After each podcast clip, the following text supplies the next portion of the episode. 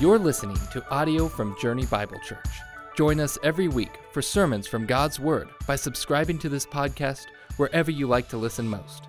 If you would like to connect with us, head to journeybible.org/connect.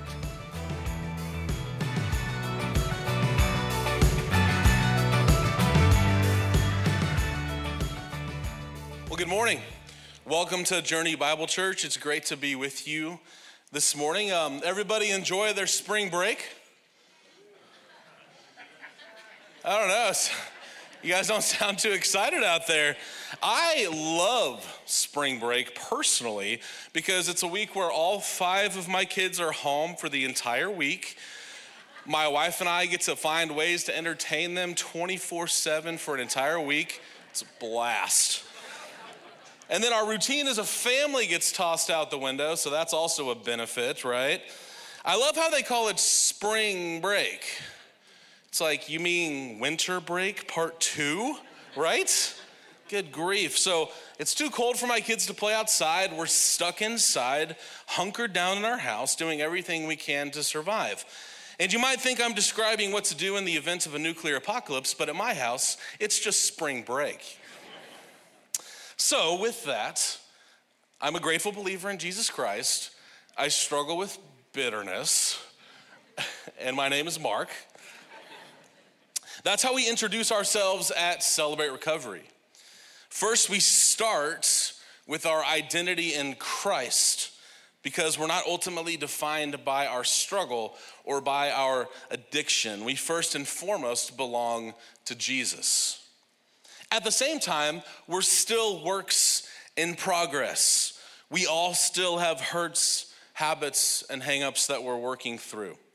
So, the way that I really introduce myself at Celebrate Recovery is I say, I say, I am a grateful believer in Jesus Christ. I struggle with self worth and approval. My name is Mark.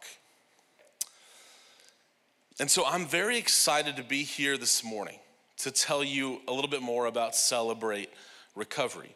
If you don't know what Celebrate Recovery is, it's a Christ centered 12 step program that helps people experience God's healing power as we walk the road of recovery. So I'm often asked the question who is Celebrate Recovery for? Is it just for people who have addictions? The answer is no. It's for anyone who has hurts, unhealthy habits, hangups in their life that are keeping them from walking in freedom in Jesus. And last time I checked, I think any of us in this room could fall into that category. So I'm a firm believer that anybody can, can benefit from Celebrate Recovery. So I had heard about Celebrate Recovery in the past, but had never experienced it for myself until Pastor Keith, who you heard from last week, came on board to our staff last year. So Keith would start coming into my office uh, pretty much on a daily basis, and he would tell me about Celebrate Recovery, and he was super excited about it. And after a while, it got to a point where I was like, you know, Keith, we can talk about this all day long, but until I see it for myself and experience it for myself, like I, I can't join you in your enthusiasm. So he said, okay, go check out this Celebrate Recovery in St. Louis. And it was a Celebrate Recovery that Keith helped start many years ago when he was young, right? Um, so I went to St. Louis last year around summertime, went to St. Louis, went and visited a Celebrate Recovery, had no idea what to expect, my first time ever at a CR gathering. And I walked away from that night convinced that we at least need to try Celebrate Recovery at Journey. And there were two primary reasons why. The first, the first thing that struck me in my experience was just seeing how vulnerable and honest people were about their struggles. The people at Celebrate Recovery weren't trying to hide their brokenness or their problems. They had a safe place where they could come and, and talk openly about those things. And that really struck me. The second thing that really stood out to me was this thought that there were so many people that were there that night who you would not normally see at church on a Sunday. But I believe that those are the people that Jesus would have gone after. And so I left that night convinced that we at least have got to try Celebrate Recovery at Journey Bible Church. And so ever since then, we've been laying the foundation to get Celebrate Recovery started at Journey. So we've recruited a team of volunteers and leaders. We've been training for the past few months every Friday nights as we prepare for our public launch on April 14th. Uh, and so we are so excited to start this ministry. We're so excited to see what God is going to do through this ministry. So, we're in the middle of this series right now called Life's Healing Journey, which is based on the eight principles of Celebrate Recovery. The past several weeks, we've heard from Pastor Mike, we've heard from Pastor Keith. We've walked through principles one through three, which, just to give you a quick summary, principles one through three is essentially saying, admitting that I'm powerless to fix myself, believing that God has the power to help me recover, and then choosing to commit my life and will to Christ. Those are the first three principles. A simple way that we could summarize that would be to say, I can't, God can, I think I'll let Him. So this morning we're gonna jump ahead to principle seven. And principle seven says this Reserve a daily time with God for self examination, Bible reading, and prayer in order to know God and His will for my life and to gain the power to follow His will. So, today I want to explore what it looks like to stay on the road toward healing. But I also want us to be mindful of the things that can cause us to get off track and to veer off into a direction that's unhealthy. In other words, if we're not surrendering to God on a daily basis, it's gonna be easy for us to slip back into old habits or to have a relapse. And I'm gonna be using the word relapse several times in this sermon, so I just wanna be really clear about what I mean by that word. A relapse is when we revert back to old habits, when we fall back into sin, when we slip. And, church, relapses happen in a very predictable pattern. First is complacency. You and I start getting comfortable where we're at. We start to say to ourselves, you know what? I don't think I need any more help. My pain's been reduced. I can manage my issues. I don't need to work on the 12 steps of celebrate recovery. I don't need accountability. You become complacent. The second thing that happens is confusion. That's when you start to rationalize and you start to say to yourself, you know, maybe my problems weren't that bad after all. You know, I can I can handle all of this myself. You start forgetting how bad things used to be. And then third, you compromise. You go back to the place of temptation. You return to the risky situation that got you in trouble in the first place, whether it's the bar or the, the mall or the casino or that website or whatever it is. You go back to that place. You go back to the thing that enslaved you, like the Israelites wanting to go back to Egypt. You start compromising. The catastrophe is where you give in to the old habit, the old hurts, the hate comes back, the resentment starts to come back and build up. You need to understand that the collapse is not the relapse. The catastrophe is not when the relapse happens, it actually started much earlier. The catastrophe is simply the results of a predictable pattern. So, why do we fall back? Why do we, even though we often know which way to go, when we know what the right thing to do is, why do we tend to go back on what we know is right? So, in this sermon, I really have just two objectives. One is to examine what causes us to get off track. What can cause a relapse? That's the first objective. The second objective is to look at how we can prevent a relapse. How do we stay on the path that leads to righteousness? In his famous poem, The Road Not Taken, Robert Frost says, Two roads diverged in a wood, and I, I took the one less traveled by, and that has made all the difference. I like to think of the road less traveled as the way of Jesus. It's not an easy road, and we cannot do it alone. But it is the path toward healing and freedom. So before we dive into those two objectives, would you pray with me?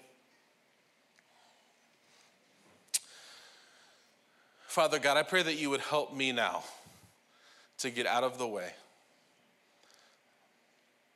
So, God, that your word may be proclaimed boldly.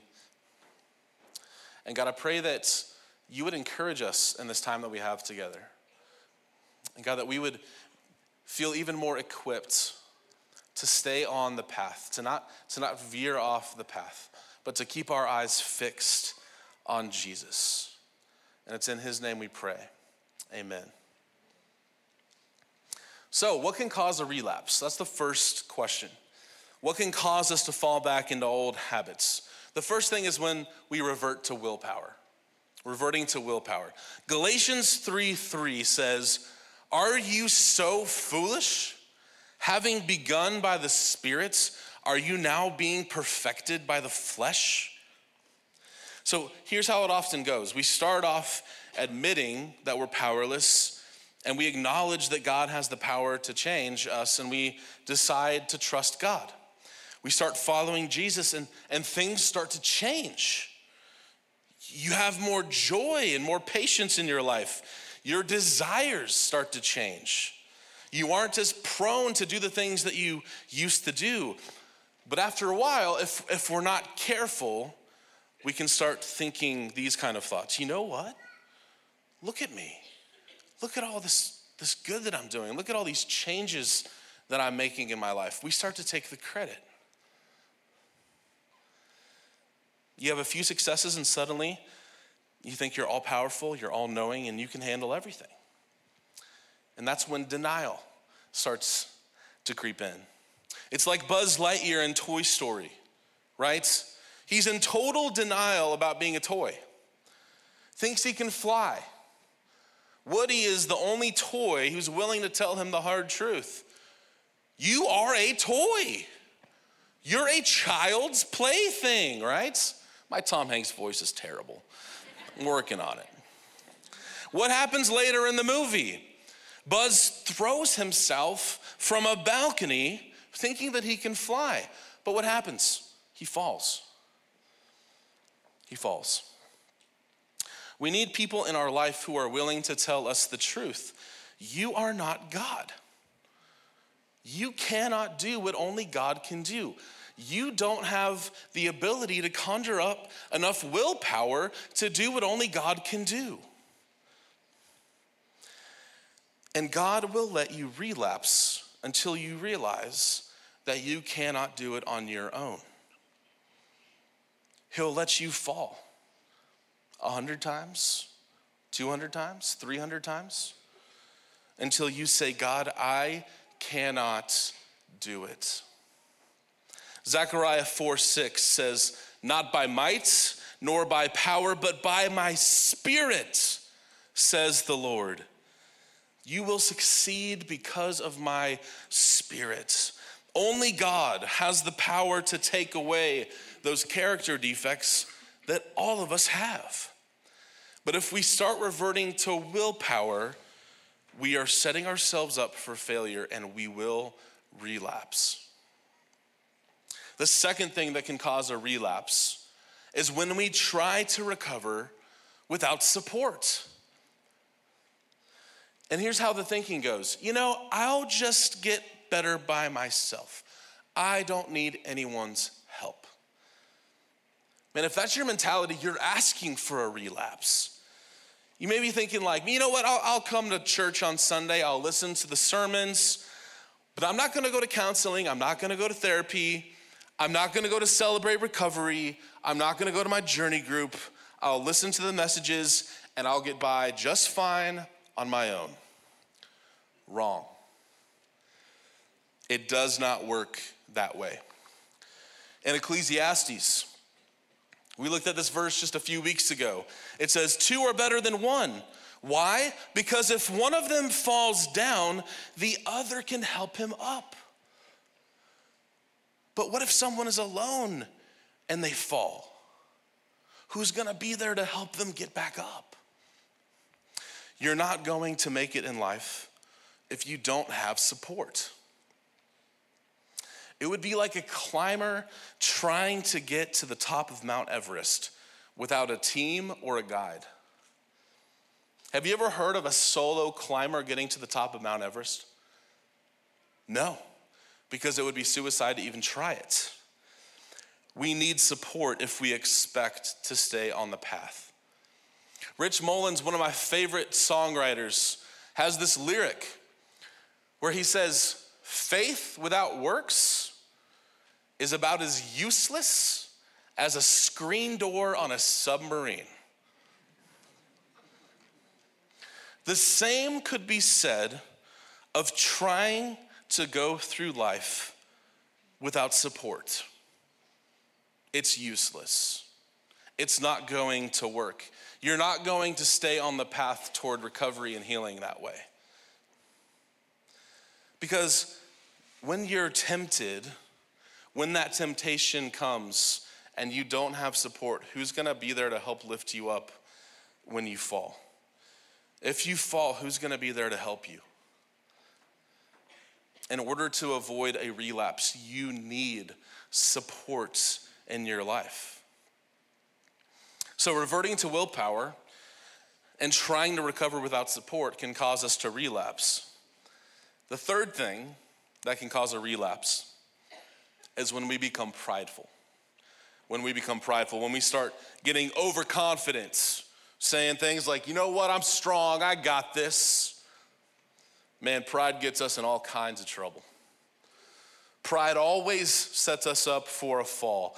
It blinds us to our own weaknesses. It keeps us from seeking help. It prevents us from making amends to other people. One of the biggest problems with pride is that it causes us to blame other people for things that we should be taking responsibility for. So we start saying things like, it's not my problem, it's, it's because of that person. We become prideful. And 1 Corinthians 10 12 says this If you think you're standing, watch out that you don't fall. The secret of lasting recovery is to live with humility. It's one of the best protections against relapse. It's not, hey, I've got it all together. It's, no, I'm getting it together, but I don't have it all together yet. You live with a constant state of humility in your life. You understand that you are a work in progress that we haven't arrived at our final destination yet. We're not all the way there yet.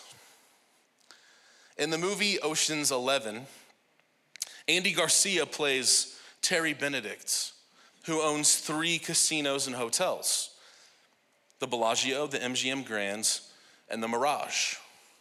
In the movie, he has this famous line. He says, I know everything that's happening in my hotels. You see, just when you think you have it together, watch out. Because often the very area that you think you're strongest is actually unguarded. And that's the area where Danny Ocean will swoop in and steal your fortune right under your nose just when we think we have it figured out, just when we think we have it all together, just when we become blind to our own weaknesses, is when we are setting ourselves up for a fall. So watch out. Live with humility. Don't forget that you and I are works in progress. So now that we've considered what can cause a relapse, we need to ask ourselves how do I prevent a relapse? Well, this is where principle seven comes into play.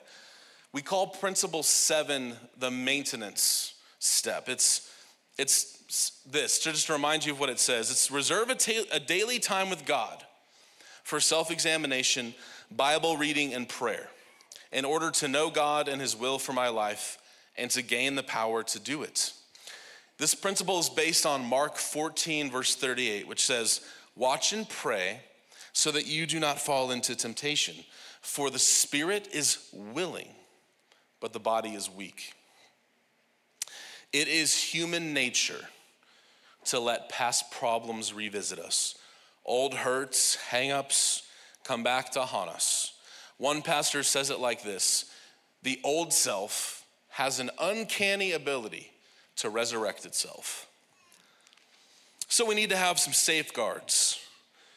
And that's what this step is all about. So there are three safeguards that help us maintain our recovery, to stay on the path. Safeguard number one to maintaining recovery is simply this Bible reading, meditating on God's word. Meditation is a good biblical word that's been co opted by a lot of people. It simply means this slowing down long enough in order to hear God. That's all it is. But busyness, it can stifle our recovery and growth. I don't know about you, but I find that one of the things that Satan fights against the most in my life is this very issue making sure that I get time alone with God on a daily basis. Psalm 1 1 through 3 says, Blessed is the man who walks not in the counsel of the wicked, nor stands in the way of sinners, nor sits in the seat of scoffers, but his delight is in the law of the Lord. And on his law he meditates day and night. He's like a tree planted by streams of water that yields its fruit in season, and its leaf does not wither. In all that he does, he prospers. The key to growth and recovery is to have roots deep down in God's word. And the way that you get roots deep down in God's word is when you and I meditate on his word. When we do that, it says that we're like a tree planted by a river. And when the heat comes, you don't wither away. When the drought comes, you don't dry up. You don't relapse because you're rooted in the Word of God. It's your anchor. So we need God's Word if we're to stay on the path to recovery. So, how do I meditate on God's Word? What does that look like? Well, in Psalm 119, it says, I thought much about your words and stored them in my heart so they would help hold me back from sin. So, how, how do we meditate on His Word? We, we memorize His Word, we store it in our hearts, we, we memorize promises from God's Word so that it's not just I have my time with God in the morning or the evening. It's like I can have time with God throughout the day because I can meditate on His Word as I go and live my life moment by moment. His Word is hidden in my heart. It helps hold me back from relapsing. If you want to avoid temptation, meditate on God's Word, memorize His Word.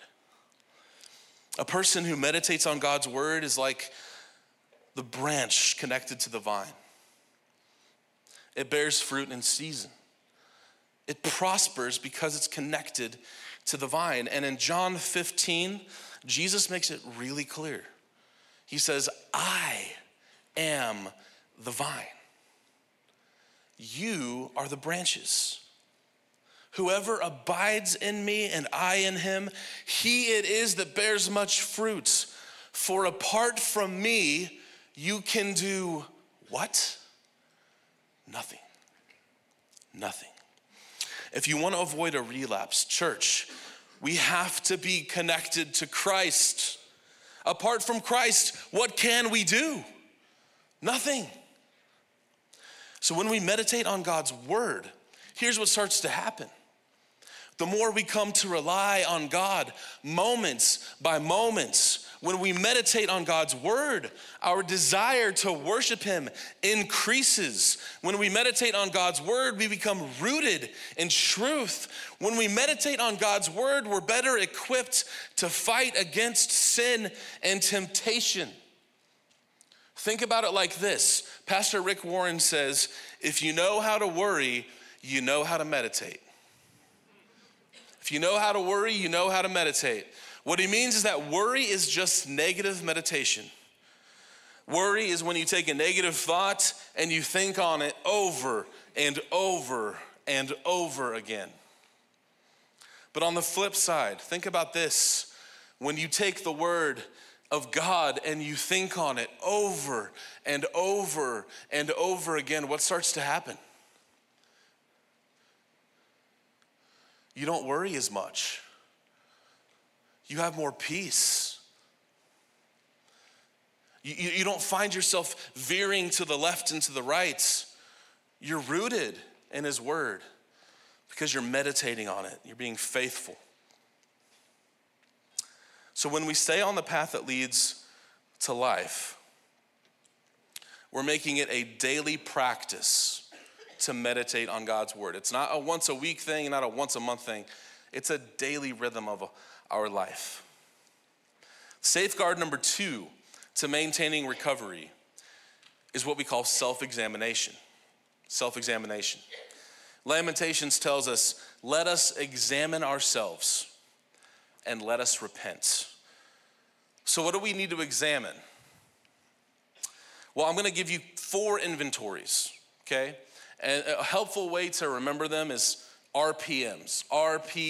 RPMS four inventories that we can take of ourselves on a daily basis. So here's what to evaluate. Number one, the R stands for relational. Here's the kinds of questions that you're asking when you're doing a relational inventory. You're asking yourself, Am I at peace with everyone? If you're not, that internal conflict that you're feeling is going to keep you back and hold you back from recovery. And there are people around you that, that, you know, they might even be in this room who you've got conflict with right now. And that maybe feels more obvious. They might be sitting right next to you, right? But some, maybe it's something that happened like when you were a kid, happened decades ago, potentially. It's a hurt that happened to you a long time ago, and that person might live a thousand miles away from you. But when you wake up in the morning, you're thinking about that person. You're allowing them to live rent free in your minds. And it can be controlling. You become preoccupied with it. So you got to ask yourself is there anybody living rent free in my mind? Am I holding on to a hurt? The second inventory, the P, stands for physical. You ask the question, what's my body telling me? Your body is a barometer of what's happening inside you. So, for example, if you have tense muscles, guess what? You're probably stressed out. So, our body is a, a barometer, it's, it's, it's a, a warning light that maybe something is wrong. And so, periodically throughout the day, it's helpful to stop and ask yourself, what's my body saying to me? Am I hungry or hangry? I don't know. Am I tired? Am I fatigued? Am I stressed out? Take some clues from your body that things may be out of line. Inventory three, the M stands for mental. We could also call this emotional, an emotional inventory. What am I feeling right now? That's the question. Am I allowing my real feelings to surface or am I just pushing them down? Okay? And we all know what happens when we push down our real feelings. It's like putting Mentos in a Coke bottle and shaking it up, right? It's gonna explode. So, one of the things that's helpful when you do a mental, emotional inventory is to do what we call a heart check. And in CR, we talk about this a lot. The heart check is just a really simple way to evaluate man, wh- where am I emotionally? So we ask these questions Am I hurting? Am I exhausted? Am I angry? Am I resenting anyone? Am I tense? And if your answer to any of those questions is yes, that may be an area that you need to dig in a little bit deeper. There may be some stuff there that you need to confess before God. There may be some, some things that come up there where you need to reconcile with somebody else. And then finally, the, the fourth inventory, the S, stands for spiritual. And really, it's just asking this question Am I relying on God? Moment by moment, am I relying on God? Or am I relying on self? So, when you do an inventory at work, for example, like let's say at the grocery store, you're not just looking for the bad fruit that's spoiled. You're also looking for the good fruit too. So when you do a personal inventory, when you do self examination, the goal is not just to look for stuff that's wrong in your life. It's easy to, it's easy to do that though, right? Like we, we focus on the things that aren't going well. The goal of inventory is also to, to, to examine what, what things are going well. So, eh, for example, if, if you struggle with lying, if you're like a compulsive liar, maybe you come to the end of your day and you're like, you know what, I, I lied a bunch, but I did tell the truth once today. Praise God, that's progress, right? Or maybe you struggle with anger. And you're like, you know what? I, I, I, lost my temper like three times today, but I was calm twice.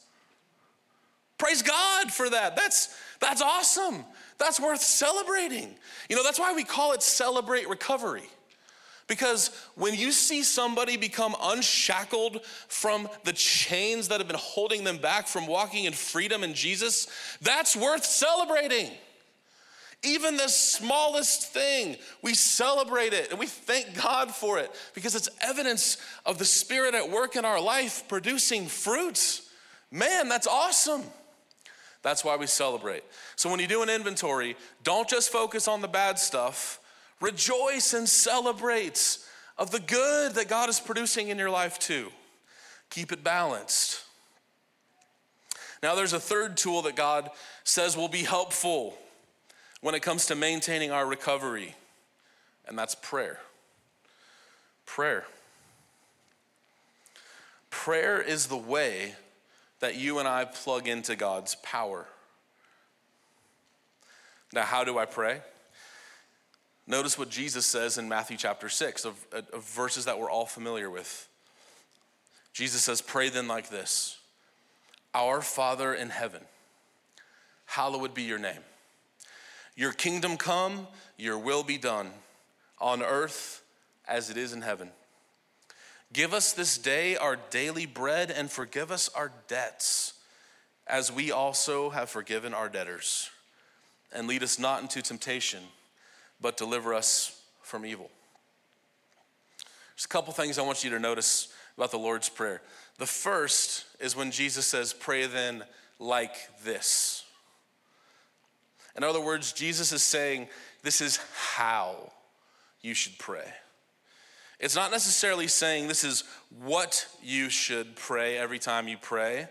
It's a model for how we can come before God. It's not a ritual that's meant to be prayed over and over and over again. Because a couple of verses before that, Jesus warns against that. He says, Don't repeat ritual prayers, don't have vain repetitions. So the Lord's Prayer was not a prayer to be used as a ritual, but a model for how to pray. So it's not what you should pray necessarily every time that you pray, it's how you should pray. Now, if you notice here, all of the eight principles for recovery are basically covered in this prayer.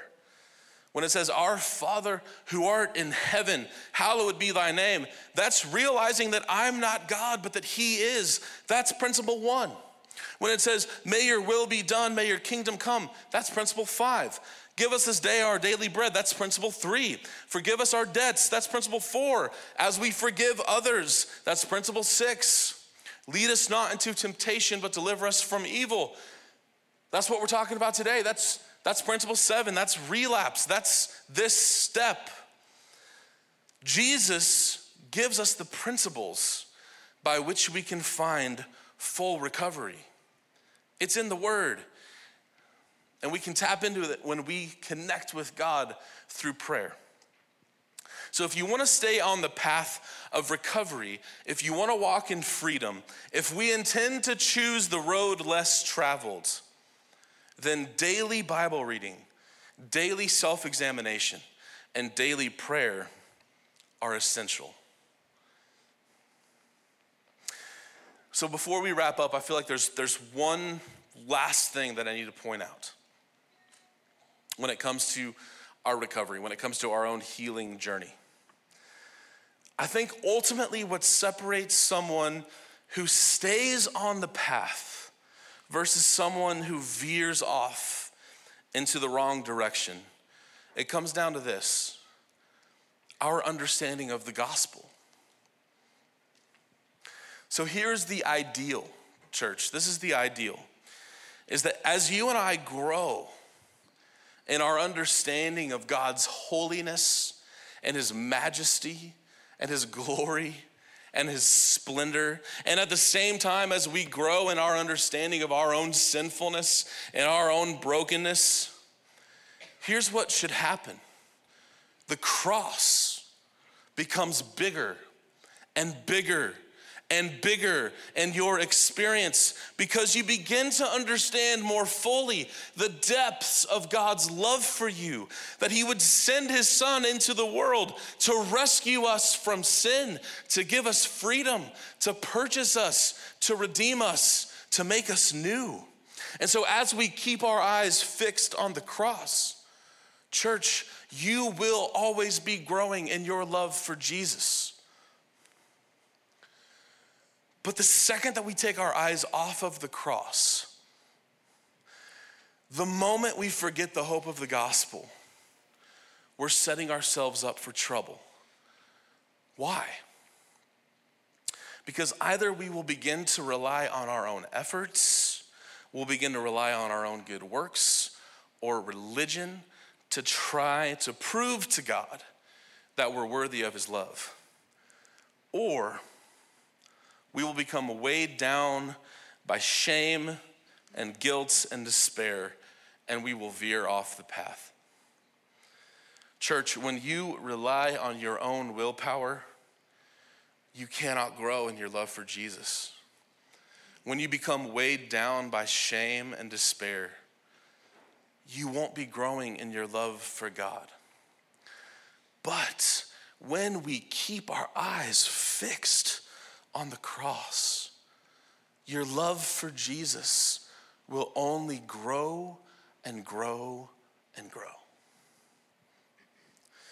So, if you want to stay on the path that leads to life, brothers and sisters, keep your eyes fixed on Jesus. Keep your eyes fixed on the cross.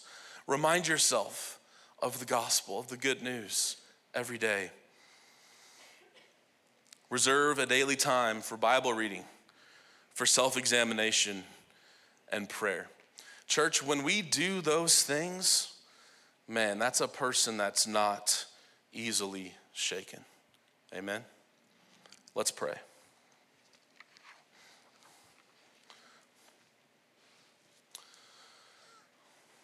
Father God, we just acknowledge that, that on our own, we, we could never have done what only you can do.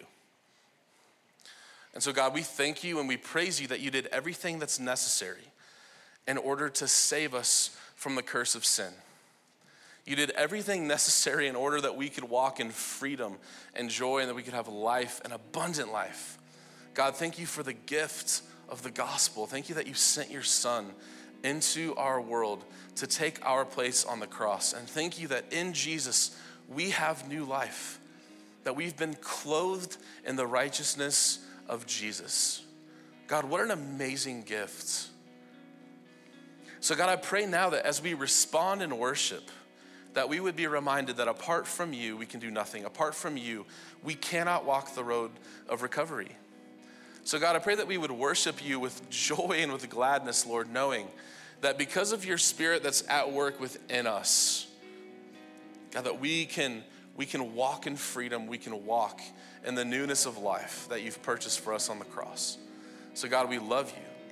You're worthy of all of our worship. It's in Jesus' name we pray. Amen. This podcast was produced by Journey Bible Church in Olathe, Kansas. If you're interested in learning more about our church, visit journeybible.org. Thanks for listening.